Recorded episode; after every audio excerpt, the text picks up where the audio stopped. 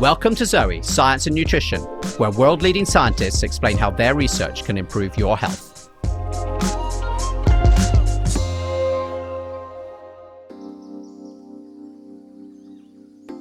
Now, today's episode is a little different.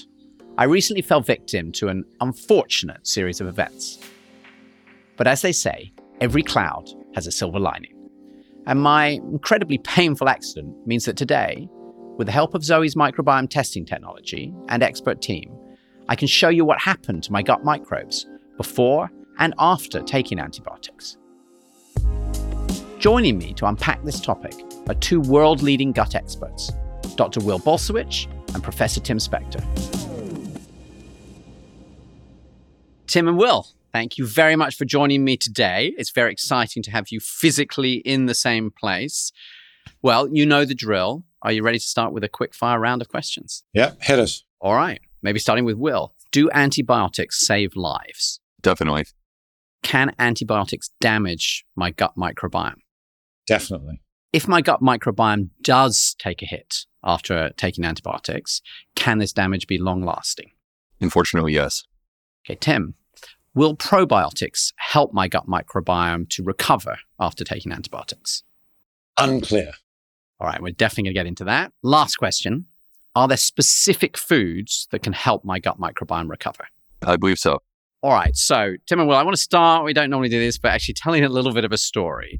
I went through, as you both know, rather an exciting start of the year. So I was messing around in the house, rushing from one meeting to another. Uh, and I decided to quickly clean up the kitchen and I knocked over this massive teak bench straight onto my toes. I won't get too graphic, but just say it was a little bit like uh, sort of popping two grapes open. So I don't recommend it to anybody who's listening at home. Uh, luckily, my uh, my wife was nearby. I called her up and said, "Honey, could you possibly come round and give me a hand?" She wrapped me all up, and we went off to uh, a hospital because I'd actually not just broken it, but sort of smashed the whole thing up and open. I ended up having to have a minor operation to like clean it all out and, and sew it up. And the doctor told me that the technical diagnosis was I had smashed my toes to smithereens, which I don't know if that's an American uh, diagnosis or only a British one, Will. I think it translates in both countries pretty well. so, um, they did a fantastic job. They cleaned it uh, all up. They sewed it all up. And because it had been an operation, I'd been in a operating theater. They said you need to go on a course of antibiotics. And rather luckily, I have two of the world experts on the microbiome sort of in my phone. And I remember because I messaged both of you and Will because it was still early evening in the East Coast you immediately replied when I explained um, what had happened. So I'd love to go back to that point and maybe tell me what you were thinking at the point that I explained what had happened and said, like, what do you think I should do? Part of the context that was really relevant and important to me as a gastroenterologist was you shared that you have a history of irritable bowel syndrome and also that you've had issues with diarrhea in the past. And so that made me think this is a person with a gut that may be more vulnerable. Um, and then you shared the antibiotic that you were on. And I have to tell you that this, I, I was not happy when I heard the antibiotic that you were taking.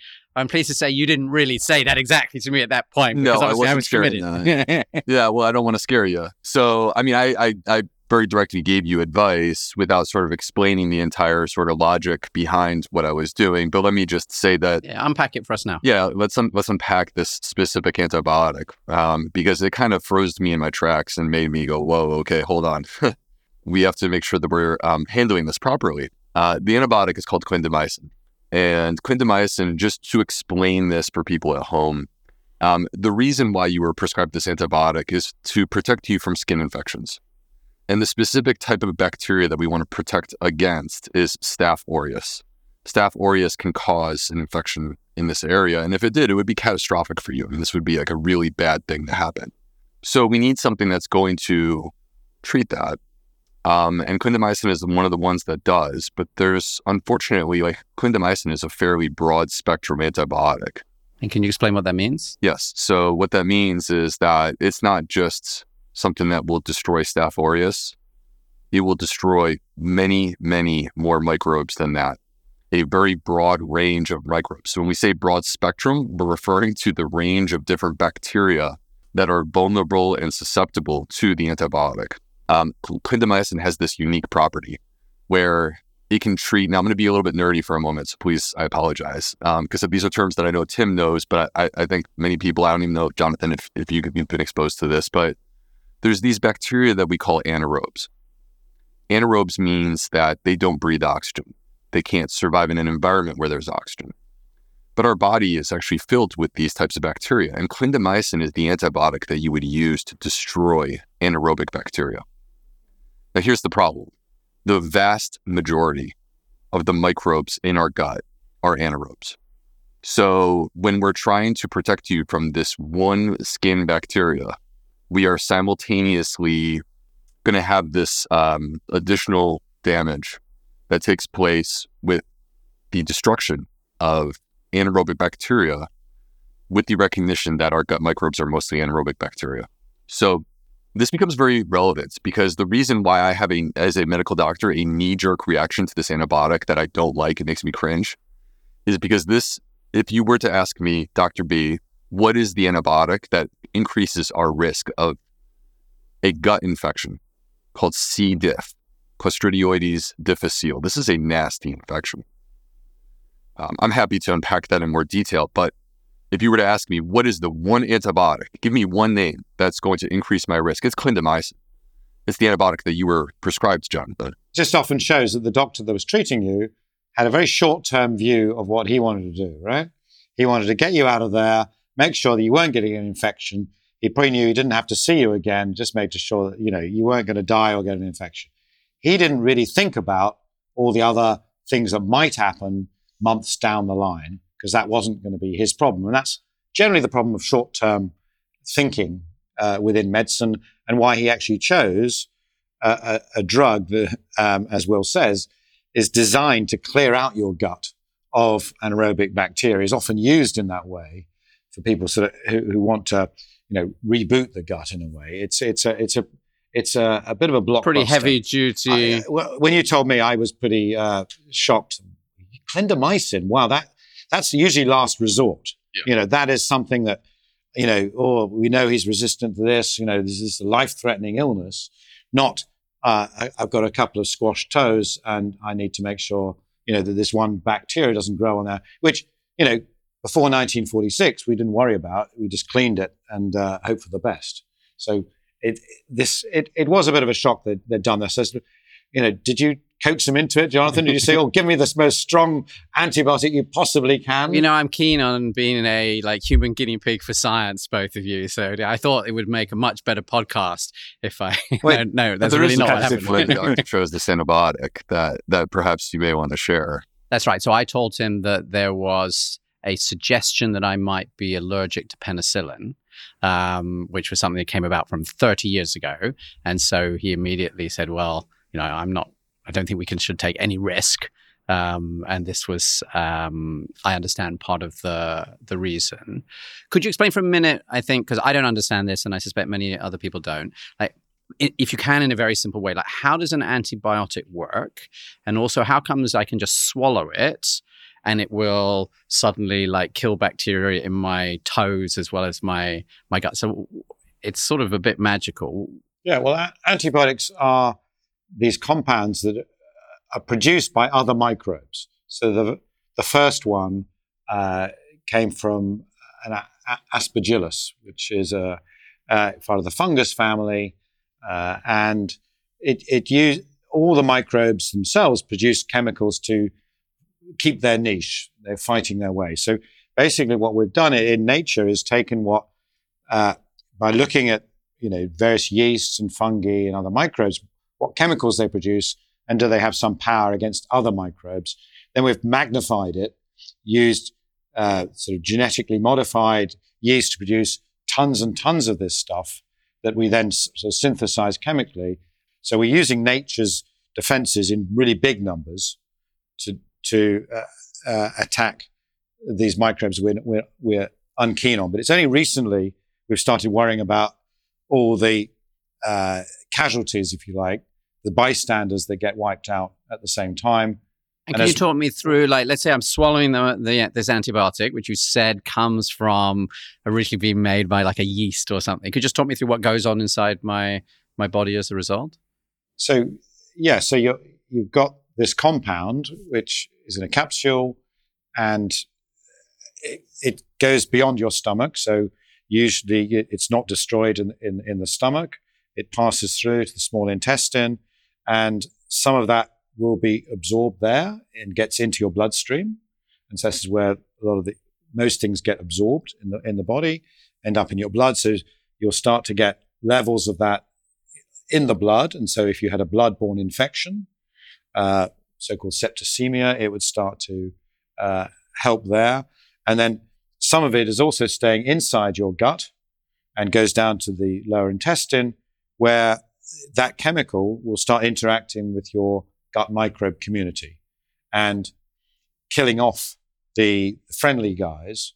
And the ones, the bit that's gone into the blood is also getting close to the skin and so would fight off any staphylococcus, which uh, is, is the, the one that for you they were trying to avoid, that would get into your body through your skin through that wound. So it's getting to your toe uh, through this rather circuitous route. And as a byproduct, it's going everywhere. And it sounds like does a lot of it end up in in your gut as a result, or is it sort of doesn't matter? It's just like it's everywhere, and it's powerful enough that it has its impact. Well, we know the we know that the downstream effect that it's going to have on your gut because again, if we go back to what is the likelihood of you having diarrhea associated with an antibiotic, which of course the diarrhea, like basically what's happening here is we're we're disturbing the balance within our microbes to the point that they actually are no longer functioning the way that they're supposed to.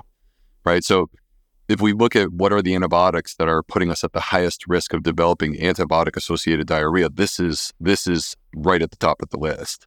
And then if we look at what happens where someone develops this C. diff infection that we've been describing, basically what's happening, Jonathan, is and this C. diff is is commonly uh, associated with taking antibiotics. Basically, the good microbes that currently reside in your gut are protecting you from this C. diff. The C. diff may be there, but it's not functional or capable of doing anything. But when you take out the good guys, then what gets left behind is this bad guy and the bad guy, he can now take over and dominate within that space to the point of actually causing a co-infection that can be life-threatening for people. It can last years. So we're not talking about a trivial uh, gut infection. This C. diff becomes recurrent C. diff, and normal antibiotics don't get rid of it. So every time you give an antibiotic, because it gets worse. So it's actually caused by antibiotics. The first usual old fashioned treatment was more antibiotics, and they only worked in about 20% of cases. And it made worse and worse. And people's lives, you know, it was often fatal. I was, as you can imagine, sitting here feeling a bit paranoid. Thankfully, Will didn't give me all of this level of fear, but I was feeling um, uh, a, little bit paranoid about it. And in part, that was because I'd also had this fantastic um, experience over the previous four years with Zoe of like steadily improving my um, microbiome, which, you know, I was in the unusual situation where I'd had a whole series of full shotgun sequence microbiome tests over the the previous four years, and so we actually have some data which I'd, I'd love to to share and then get you to to help to explain a bit bit more. Um, so. Um, I knew that when I'd f- done the very first test we did as part of our first Zoe um, predict studies, my um, my Zoe gut health score was about 50 out of 100, which put me sort of like in the middle of the population. So already much better than it would have been, I think, a decade earlier, Will, when you were talking about sort of the um, the real digestive health issues that I was having, but still sort of middle. And by the time uh, I actually happened to have it tested literally four weeks before I broke my toes, uh, and my score got all the way to 78 out of 100. So I was basically sort of in the top 20%. So it's sort of been getting steadily, steadily better, which I was really pleased about and feeling really good. Um, and so I thought, well, one thing I'm definitely going to do is I'm going to start retesting very frequently and um, see what happens and I was nervous that after like all of this hard work, it was going to be um, to be smashed away. So I think you've talked a little bit about the um, like the immediate concerns about what might happen. Before I maybe share like what what did happen over the next week, would you both just maybe share with me like what did you tell me to do at that point and why? My concern was you're you have this IBS history, you have a history of diarrhea, you the there's the family history with your grandmother C. diff infection. I was worried about you potentially developing this infection, C. diff, because of the fact that you're on the antibiotic that is so well known with this happening. So my recommendation to you was that you take a very specific probiotic at a very specific dose, and that was Saccharomyces uh, boulardii, and uh, uh at 500 milligrams once a day. Um, and the thought process there was to um, protect you from developing uh, diarrhea and C. diff infection. My advice, I think I asked you, do you get uh, bad problems after taking antibiotics? And we, we, talked about your penicillin problem. I said it's likely to be complete nonsense. The doctor should have just ignored that and given you, you know, the more standard, uh, less super strong antibiotic. Vast amount of people who think they have a penicillin allergy don't when they're tested. Uh, I think that's important important lesson that you know as we're running out of antibiotics, people don't exclude eighty percent of them. Um, and the second thing is that you didn't get diarrhea after taking antibiotics. So I said, well, because I think you also asked, do I take a probiotic? And the evidence shows that probiotics uh, do prevent uh, post uh, antibiotic diarrhea in randomized controlled trials. There's quite a few of them. If you take if you take them at, at the same time, they will reduce it. But um, didn't recommend probiotics for you because of this um, one Israeli study of only eight people, but really thoroughly done and with mouse models and intensity that that showed that probiotics in, in many people, if given at the same time, can actually make the recovery slower. The reason we don't totally understand is that by having a sort of powerful induction of some extra new microbes, it in a way stops your old community getting back together again. And I didn't want to have that. And because there aren't any randomized controlled trials of people taking antibiotics to improve their gut microbes.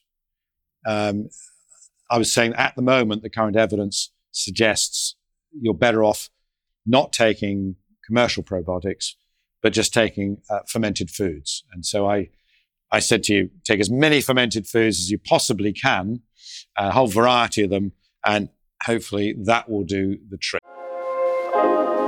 I just want to pause for a second. I thought this episode was fantastic. I hope you've learned something.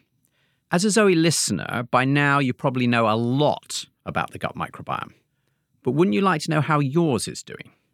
As part of being a Zoe member, you receive an at home test that will reveal the exact bacteria that are inside you and show you how to improve your gut microbiome. I do this regularly, and it's had a massive impact on my health. I and the whole team at Zoe would love you to join us and become a Zoe member. We do realize, however, that not everyone is ready for personalized nutrition and that for others it's still too expensive. And that's why we put this show out for free each week without ads. If you are ready for Zoe, then go to joinzoe.com slash podcast and get 10% off so you can start your own journey to improve your health today. Right, let's get back to the interview. So I was really struck by this. Is like I'm really lucky, right? I've got two of these world experts um, uh, available. I thought you were both going to suggest to me to take this really broad mix of, of probiotics, and in fact, um, neither of you did. Maybe Will, starting with explaining why did you basically suggest this one particular probiotic, um, and why not a, a broad thing? And I think that's really interesting to um, to understand. Yeah. Well, and I think that first of all, it's important to say that, you know, Tim and I were looking at the exact same literature and the cell study from 2018 from the Weizmann Institute is something that I was thinking about as well. It suggested that surprisingly to all of us, the use of probiotics may actually negatively affect the recovery of the gut. But on the flip side, a different a different question is risk associated with antibiotics in the short term the risks of developing diarrhea, the risks of developing a C. diff infection. And these are different things. It's not the exact same thing that we're talking about here. Where do you put your priorities with this? Because you're either going to give a probiotic or you're not. In the vast majority of people, and we can unpack this further if we want to, in the vast majority of people, I don't actually give probiotics anymore after antibiotics. But in this particular case, with your particular history, and with the fact that this was this specific antibiotic, it, it tipped the scale for me to feel more comfortable with you actually being on this specific probiotic. And the reason why I chose the one that I did with uh, protection from C. diff, protection from antibiotic associated diarrhea, the most evidence that exists is with the probiotic Saccharomyces boulardii, the one that I recommended. In fact, there are randomized controlled trials, randomized controlled trials involving more than 100 people that convincingly show us that you can actually reduce the likelihood of developing antibiotic associated diarrhea or C. diff infection by about 60% by taking this probiotic. To me, that there's tremendous value in that. And to make sure I've, I've, got that, what you're saying is like potentially if I had just been on um, uh, something lighter, uh, you might have actually not even said that and only have sort of gone with what Tim was really talking about, which is the the package of fermented foods. A hundred percent. That is a hundred percent true. And we don't know what would have happened. All we know is what did happen. And we're all just making the best, uh, using the best available information to make these choices. So the only thing to add is uh, to what Will's been saying is that there's the risks of antibiotic diarrhea and problems are much greater in young infants and the elderly. And so the threshold for using, say, probiotics in those situations is much lower. So if you'd been much older or it'd been, you know, a young kid of yours, uh, uh, our advice would probably have been different as well. So if it had been my grandmother, you would have said not only that particular single probiotic, which we will, by the way, put in the show notes, but also like a broader set of probiotics? No, I would use the probiotic that's evidence based, that has the randomized controlled trials to clearly demonstrate that we can reduce. Like this is a very targeted approach. We have a specific goal. Still, just that one for you, Will. Like that is because more probiotic. strains is not necessarily better. So that's really interesting. Right. So ultimately, what we want is we want to lean into where is where does the evidence exist that's the most profound and, and where we're confident and when it comes to probiotics, I mean, look, like th- these probiotics, they're not pharmaceutical drugs, so they don't have the phase three clinical trials with thousands of people. So when we get a, a randomized controlled trial with over 100 people, we celebrate that. That's and there's value that we find in that. So with, with that, I would still do this specific because the most powerful evidence for what we're trying to accomplish with the probiotic is actually behind this single strain.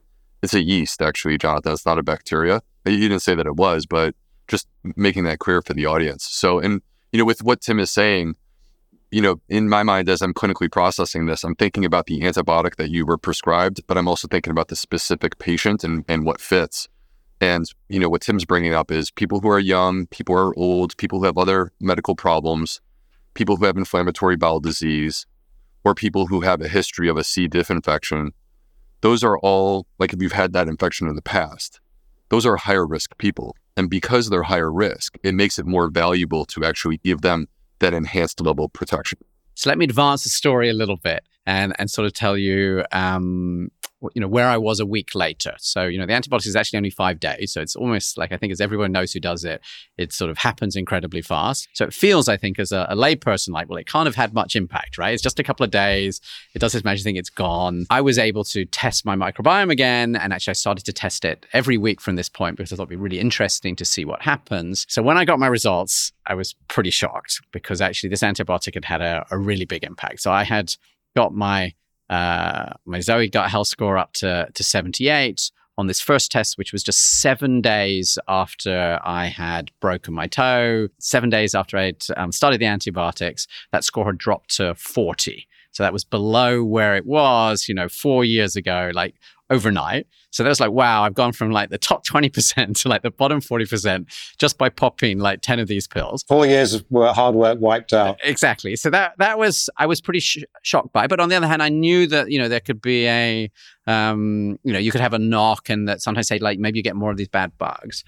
What was, I think, particularly shocking and I think also s- surprising, I think even for you, is we have this new um, research study that's going on, pushing to really identifying the individual, you know, microbes, individual bugs that are that are viewed as good and bad. And Like when you were at your peak, Exactly. At my peak, which was like literally, we're now talking about, you know, six months ago, just before, like a few weeks before I broke my toe, which was significantly higher than the number I'd had four years ago.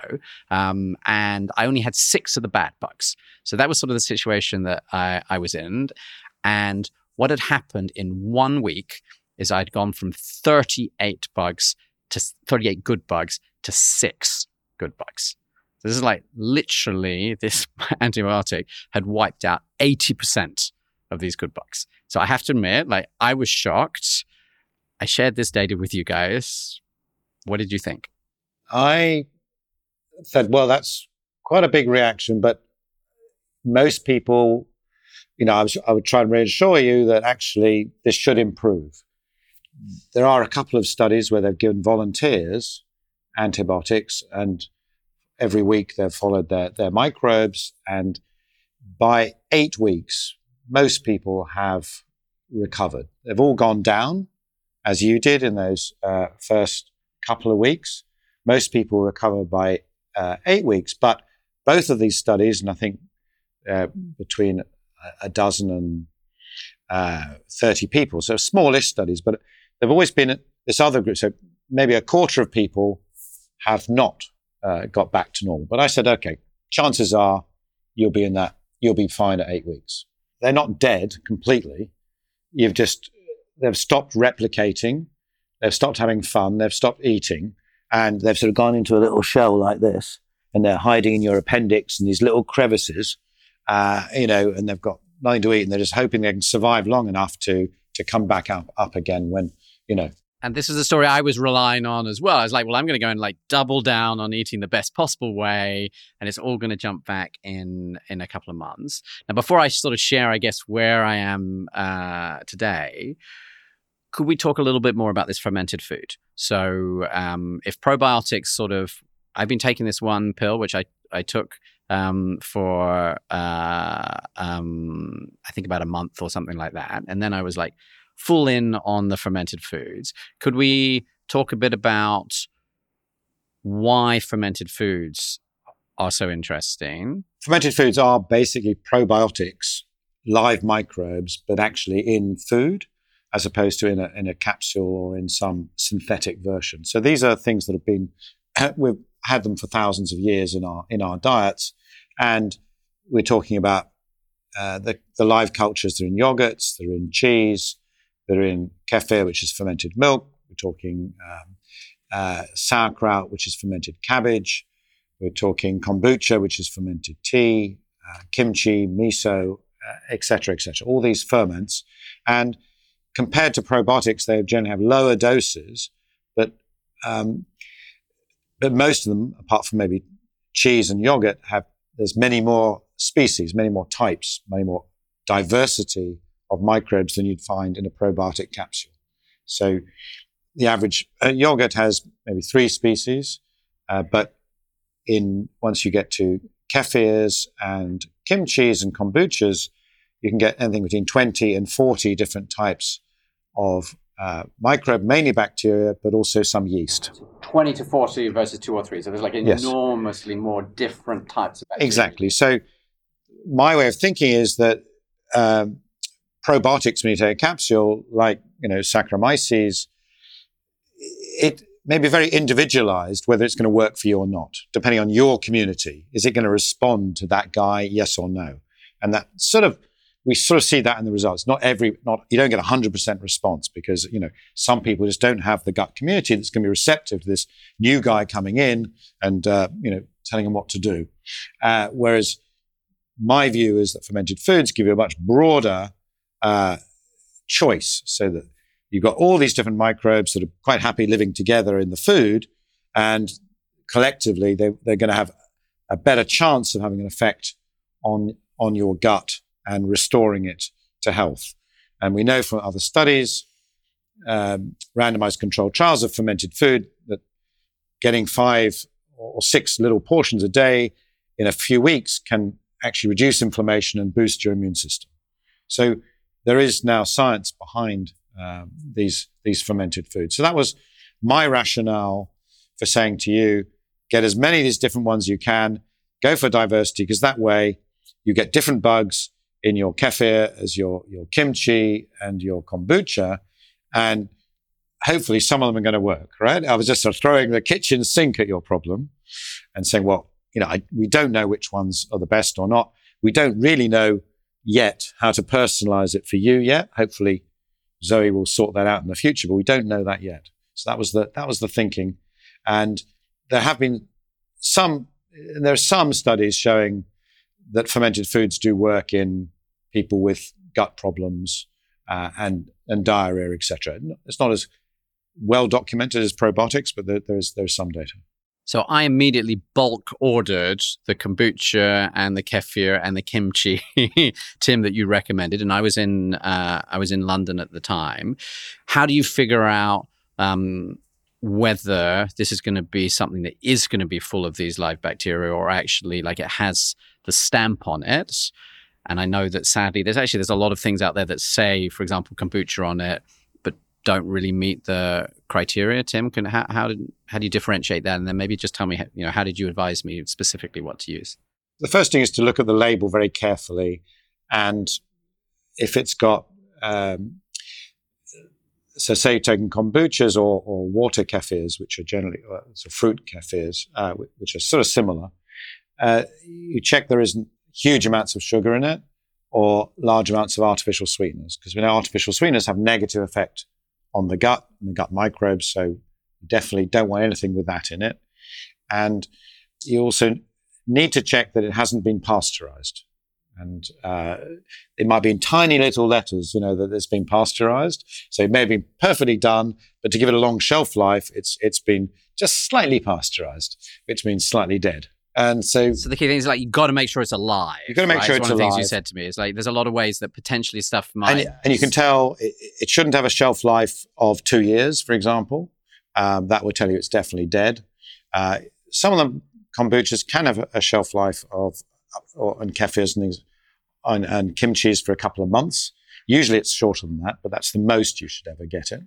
And uh, on kombuchas, you should have a, often see a little sediment at the bottom showing that it's actually forming something live. Uh, it's real. It hasn't just been so filtered and processed that there's nothing left. And the uh, it shouldn't have lots of fruit and other stuff added to it as well, because that also is a sign that it's been ultra processed and isn't real. And often, if you, you open it, uh, it should have a fizz. I think the, the, one I said, oh, I know, Jonathan, you like chuckling goat because uh, it's really smelly and it's got a real f- fizz on it when you open it. So you really know it's live, you know? It's like, and it's got a very pungent taste. That's so. right. So I had this experience. You have to actually go and look at a video online for how to open it because when you open it, it explodes so much that like a good chunk of it ends up sort of pouring around the side and you need to collect it so you don't lose it. So again, quite, uh, my, my children thought I was mad, but also thought this was really funny. Um, and it was definitely stronger than the average uh, kefir. And I felt really good because it felt like it was definitely medicine. This was definitely taking this properly. Uh, and you also recommended, I think, uh, a kombucha, which again you'd seen made, so you were like confident. That's that right. I'd been to the Momo factory in London. I'd seen what was done, and they nearly all got a little sediment in it. I know you were very skeptical of the kombuchas uh, up to that point, but um, I was I was all in on anything that was going to help with the. I was not worrying about my blood sugar at this point. Let's say this was like hundred percent focus on my gut you can be conned very easily in this game. I think that's that's the message for people. You know, you could be taking the best intentions. You're taking something that's pasteurized. It's got so many artificial ingredients in it. It's not useful. It's too sweet. Um, you know, if you can't make it yourself, re- really carefully and realize that if it's really cheap, it's also unlikely to be the real thing because it has a shelf life of a year or so and they can mass produce it. Often say live active cultures or live probiotics. And if it says that, then that, that gives you confidence that, that, you know, that has not been pasteurized. Sometimes they'll actually list which specific microbes are present and what the doses may be. Um, the other thing too to look for is not so much with kombucha, but more so when you're looking at fermented plant foods like a sauerkraut or a pickle. the sauerkraut that I grew up on was in a, a can, and it was the second ingredient was vinegar. And that that is not actually fermented sauerkraut. when you make pickles or when you make sauerkraut, it may surprise some people, but what you want to look for in the store is that actually the ingredients are whatever the plant is plus water and salt. Water and salt is how you actually create fermentation. So, and again, I, I, feel more confident when it says live active cultures or live probiotics on it. So, I'd love to run forward just one month. What has happened at this point? And so, the good news is that my number of good microbes have doubled at this point. Yeah, I think if we were to conceptualize like where you started in the beginning, let's let's use the term eubiosis. Eubiosis is the term that we we would um, give to uh, a microbiome that's in balance, and the good guys are outweighing the bad guys. It's a stable, healthy environment that is hard to shift. Yeah, really. it's it's quite resilient. But unfortunately, the fastest way to cause a shift in this microbiome is actually antibiotics. And antibiotics actually are medically inducing dysbiosis. Dysbiosis is the term that basically means a shift towards an unbalanced microbiome. There's more vulnerability. The microbiome is not able to do its job the way that it's supposed to. So now the, the problem is that when you reduce the good guys, Jonathan, you're creating a tremendous opportunity for the bad guys to take over where the good guys left space. And so they will actually flourish. That's quite depressing. well, and that's and that's the, to some degree we expect uh, this sort of medically induced dysbiosis to occur after antibiotics. The part that we that we did not expect that we're seeing with you is that this is lingering. This is actually getting worse as you're doing serial tests. Now, a month out, your your your measure a month out is worse than it was after a week. Um, and I certainly don't like that. I would have thought that we would be moving in the right direction by this point, not necessarily back but at least moving in the right direction. So to bring it up to, to date, which is like at this point, um, sort of three months afterwards, my score has recovered a little bit. There's no more increase in the bad bugs. In fact, they're starting to trend down a little bit. I've got one more good bug, so like a little bit better. But the final summary, you know, for where I'm I'm standing today is this has been a like a really big shift. And you know, Tim, in the way you describe it, is like you know my previous stale micro stable microbiome has been sort of smashed up, and then this is sort of slowly progressing. And I think, um, I guess the obvious question I have is beyond taking the fermented um, products, is there anything else that one should think about if one's saying, well, you know what, I, I want to get to this much healthier microbiome. You know, maybe I have to accept this is going to take some time. What else can what else can I or anybody listening do? Well, we know from a number of studies, including very careful mouse studies, that uh, increasing your fiber is really important because that will uh, directly impact the good guys. And if you can get more of those good guys in, they'll suppress themselves the bad guys. And the bad guys are living off this inflammatory. They, they like inflammation. They like a sort of slightly stressed gut. And so the more you can put fiber and other good things in there and other plants. So it goes back to the general rules for our gut health, so, which are, you know, getting lots of fiber, getting it through plant diversity, and uh, reducing as much as possible ultra processed foods, which are you know, which are stimulating the, the bad guys. And I, I know, I know you, are already doing that, but for, you know, other people who, who might not know about this. So I think they're the other things you could try doing more time restricted eating, give your gut a rest overnight, because we do know that microbes themselves have a sort of inbuilt laundry service where they, they, they do the cleaning at night if they're, if they're not having late night snacks and things. So they can come in and really tidy up your mucosal layer on your gut so it, it's pristine in the morning, and then that that seems to help gut health as well in your immune cells. So I think it's a combination of those those gut things. Um, and you've probably got some other tips as well. well. I mean, just to build off, I think that's a great foundation. And like the general concept that you're proposing, which I completely agree with, is you want to feed the good guys and you want to starve the bad guys, right? So this is how we restore the balance: feeding the good guys with the high fiber foods, and then with the bad guys, we want to be cautious to the best of our ability in terms of the things that are feeding them, including refined carbohydrates like sugar, the artificial sweeteners, the ultra processed foods, high levels of saturated fat intake, um, alcohol consumption. We, I think we want to be careful with all these things. And then uh, the other thing beyond uh, time restricted eating is we know that sleep is uh, incredibly restorative to the microbiome. So getting a good night's rest as much as possible, spending time uh, with exercise, spending time outdoors. These are some of the strategies that can all. Hi, I have a small favor to ask. We want this podcast to reach as many people as possible as we continue our mission to improve the health of millions. And watching this show grow is what motivates the whole team at Zoe to keep up the really hard work of creating new episodes each week. So, right now, if you could share a link to the show with one friend who would benefit from today's information, it would mean a great deal to me. Thank you. Help. This is my one individual story. And if people are listening to this, like, how should they think about taking antibiotics in general? Does this mean you should never take antibiotics? Like, how common is this? You know, what would you be saying? Well, I think that before we even go there, the, the, your experience is is unique to you, but also there is um, evidence in the in the medical literature to say that there are people that this similar thing happens to.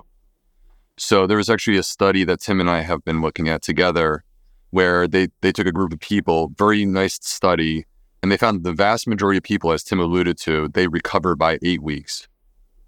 But there was a small subset of people that they could not explain why this was. But these people, their gut took a harder hit and it basically started to resemble, resemble the gut of an ICU patient. I'm guessing that's not a good thing. That's not a good thing. So, in the depths of dysbiosis, and then what you, they had to do is continue to look. So, you know, we have the data up to three months. Well, in this particular study, these particular people, they didn't really start to get back to their baseline for about six months.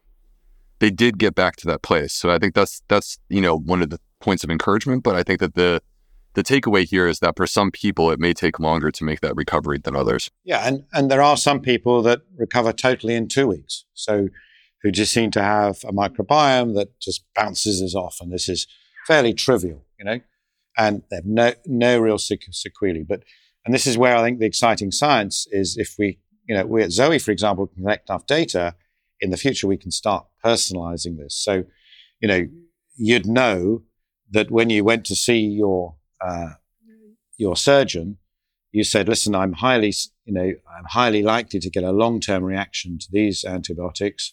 You know, give me something else, or you know, I'll take more of a risk, or give me some topical cream to put on you know, an antiseptic antibiotic cream on the on the outside rather than poisoning my gut. So I think in the future we can see how hopefully we can pick whether you're a good responder, a medium responder, a bad responder, and, and, and offer much more tailored advice. But I think the other the other advice is, um, you know, there is epidemiology data showing that overuse of antibiotics does uh, in, increase allergies and, uh, to some extent, weight can cause weight gain, particularly in children. And we know that in the US and the UK, we're overusing antibiotics probably about two to threefold from what we actually do need to use them for.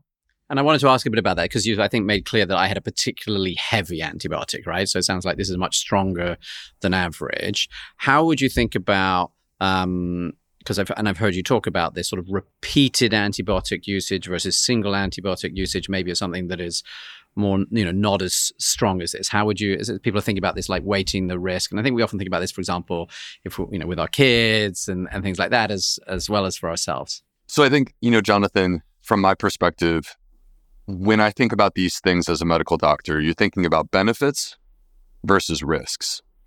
And when a person has an infection that requires antibiotics, or in some cases, like for example, in your situation, it's not to say that it was wrong to take antibiotics across the board. When the benefit is there, then we have to consider that.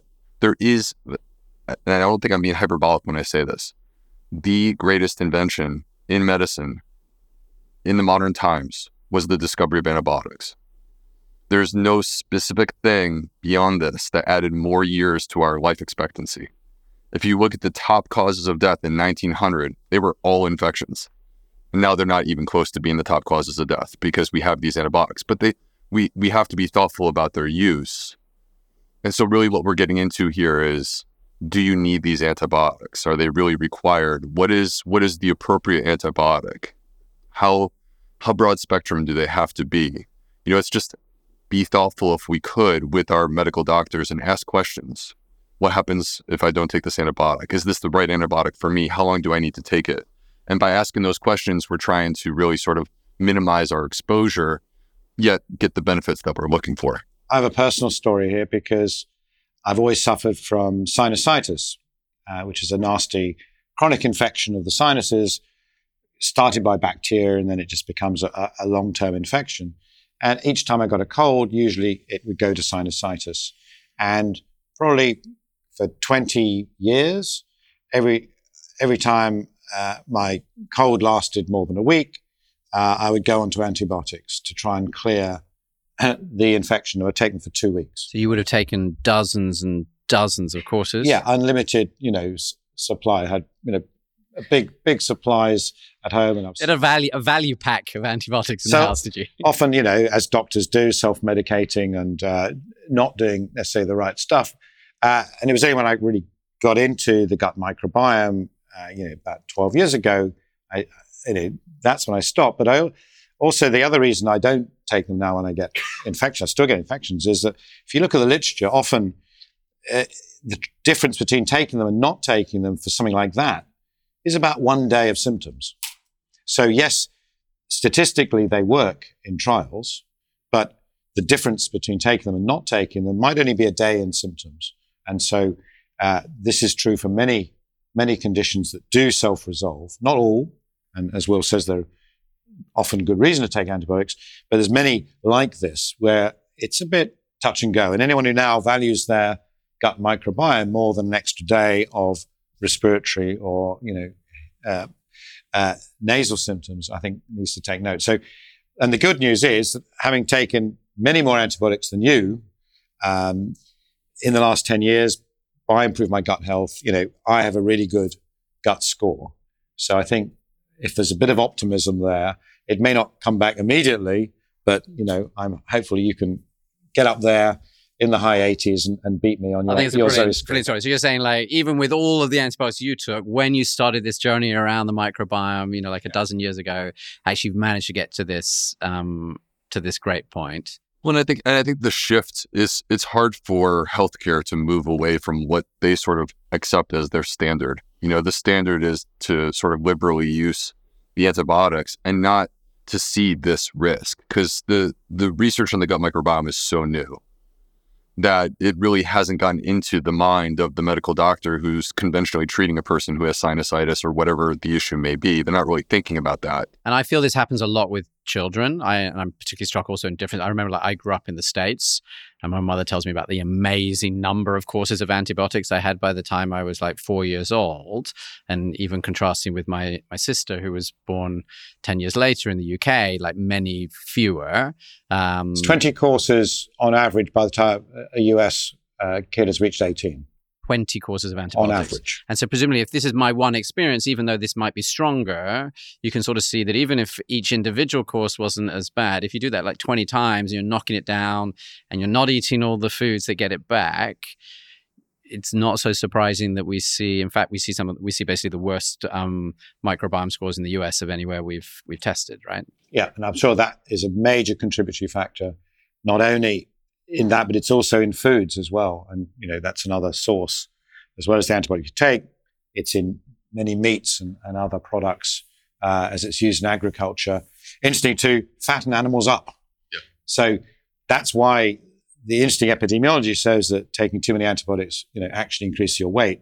There's lots of evidence from farmers that pay lots of money to give their chickens and things uh, antibiotics In order to make them put on weight faster. because you can feed them the exact same amount of feed. That's the fascinating thing about this is that you you can give them the same number of calories and end up with a with a larger animal. And of course, at the end of the day, when you're selling that animal, it's the number of pounds, it's the weight of the meat that you actually sell it at. But you know, there was a study done in 2014 published in the journal Nature Medicine where they put people on five days of a plant-based diet versus five days of an animal-based diet. And one of the big surprise findings is that on just five days of a completely animal-based diet, they actually saw antibiotic resistance develop in the gut. And that's not because of meat. That's because there's residues of antibiotics that are existing within the meat that was being served. And by the way, the study was done in the United States. extraordinary. Well, look, I think that's um, it's been a fascinating tour. I think the good news is that um, I've just done another uh, just done another test, so we'll have the results soon. But I feel very optimistic that those numbers are going to be continuing to uh, track up. And I think you know Tim's story. Uh, is really exciting. So we will definitely share my upward trajectory. I'm determined to beat Tim's score uh, in the future, but I recognize it may take a little while. Um, let me just try and summarize, and, and, as always, try and please keep me uh, honest. I think we started by saying, look, a- antibiotics are amazing. They're probably the, the greatest life saving invention uh, in the last uh, 100 years. So we shouldn't be scared of never using them, but we need to be thoughtful. And we'd really like to make sure, you know, particularly for um, for doctors who are thinking about prescribing this about understanding that there are these side effects and also i think as patients that you don't want to demand this if you don't need it because actually there you know there are downsides as well as upsides um, we explained that there's sort of, I guess, two concerns with taking the antibiotics. One is sort of this short term uh, situation where, as you're actually ha- taking the antibiotics, what might um, might happen. This real concern about getting sort of horrible infections like C. diff, having diarrhea, um, and that for people who are at risk, and I think you said in particular either sort of people who are really young, people who are old, or people who've had previous issues, which is where uh, I, I fell into, then actually there is one particular probiotic yeast not even a bacteria, whose name I'm going to mangle, even though I have bought it, Saccharomyces boulardii. And the good news is I didn't get any diarrhea. So as far as I'm concerned, Will's a genius and it worked perfectly. Um, and we saw some traces of it in my um, in my first few microbiome tests. And then interestingly, it fell away. So again, it's one of these things that's sort of transient and and doesn't live. Then we talked about like what do you need to do sort of longer term to to deal with this, and that critically probot there isn't like these magic probiotics. You know, even though there's shelves and shelves of them in the stores you know, neither of you said take any of this. Actually, it's all about this fermented food. And the fermented food is packing maybe 20 times more different varieties than just a simple yogurt. And even though that might sound less high tech than getting these these pills, actually, this is a much better solution to actually improve our health. And you talked about, you know, these magic things like kimchi and kombucha um, and kefir. Uh, I've been trying the the lot, and then on top of that, I think what you what you said is like take the things that will really support your gut health in the long term. So really thinking about lots of fiber because that's actually what's going to support the good bugs over time. So even if you don't fix this immediately, actually the right long term diet Tim was talking about in his experience, um, will mean you'll be able to support more and more of these good bugs over time and sort of squeeze down these um, these bad bugs. And then I think a couple of interesting additional ideas, so like time restricted eating, to like really reduce the amount of time that you're eating, so that you're having no food for 14 hours or, or 16 hours or something in a stretch is something else you can try. And then I think interesting things just like sleep and exercise, Will you mentioned, might also all contribute. So I think the summary of that is there's quite a lot of things that you can do. And none of this takes away from the fact that you know this antibiotic is like a huge sledgehammer and so, you know, if you've got something really bad, it's going to be really effective, but you've got to recognize that this is not a sort of precision targeted pill. This is sort of having this big impact. Nuclear bomb. It's it's a nuclear bomb, and I guess we all know you don't want to set them off unless you really yeah. need to. Wonderful. Well, look, I love doing this in person. Thank you, and uh, we will. I will keep everybody posted on the state of my guts. Good luck. Thank you, Tim and Will for joining me on Zoe's Science and Nutrition today. If you want to understand how to support your gut microbiome with the best foods for your good bugs, whether you've recently taken antibiotics or not, then you may want to try Zoe's personalized nutrition program. You can get 10% off by going to joinzoe.com slash podcast. As always, I'm your host, Jonathan Wolf. Zoe Science and Nutrition is produced by Yella Hewings Martin, Richard Willan, and Alex Jones. See you next time.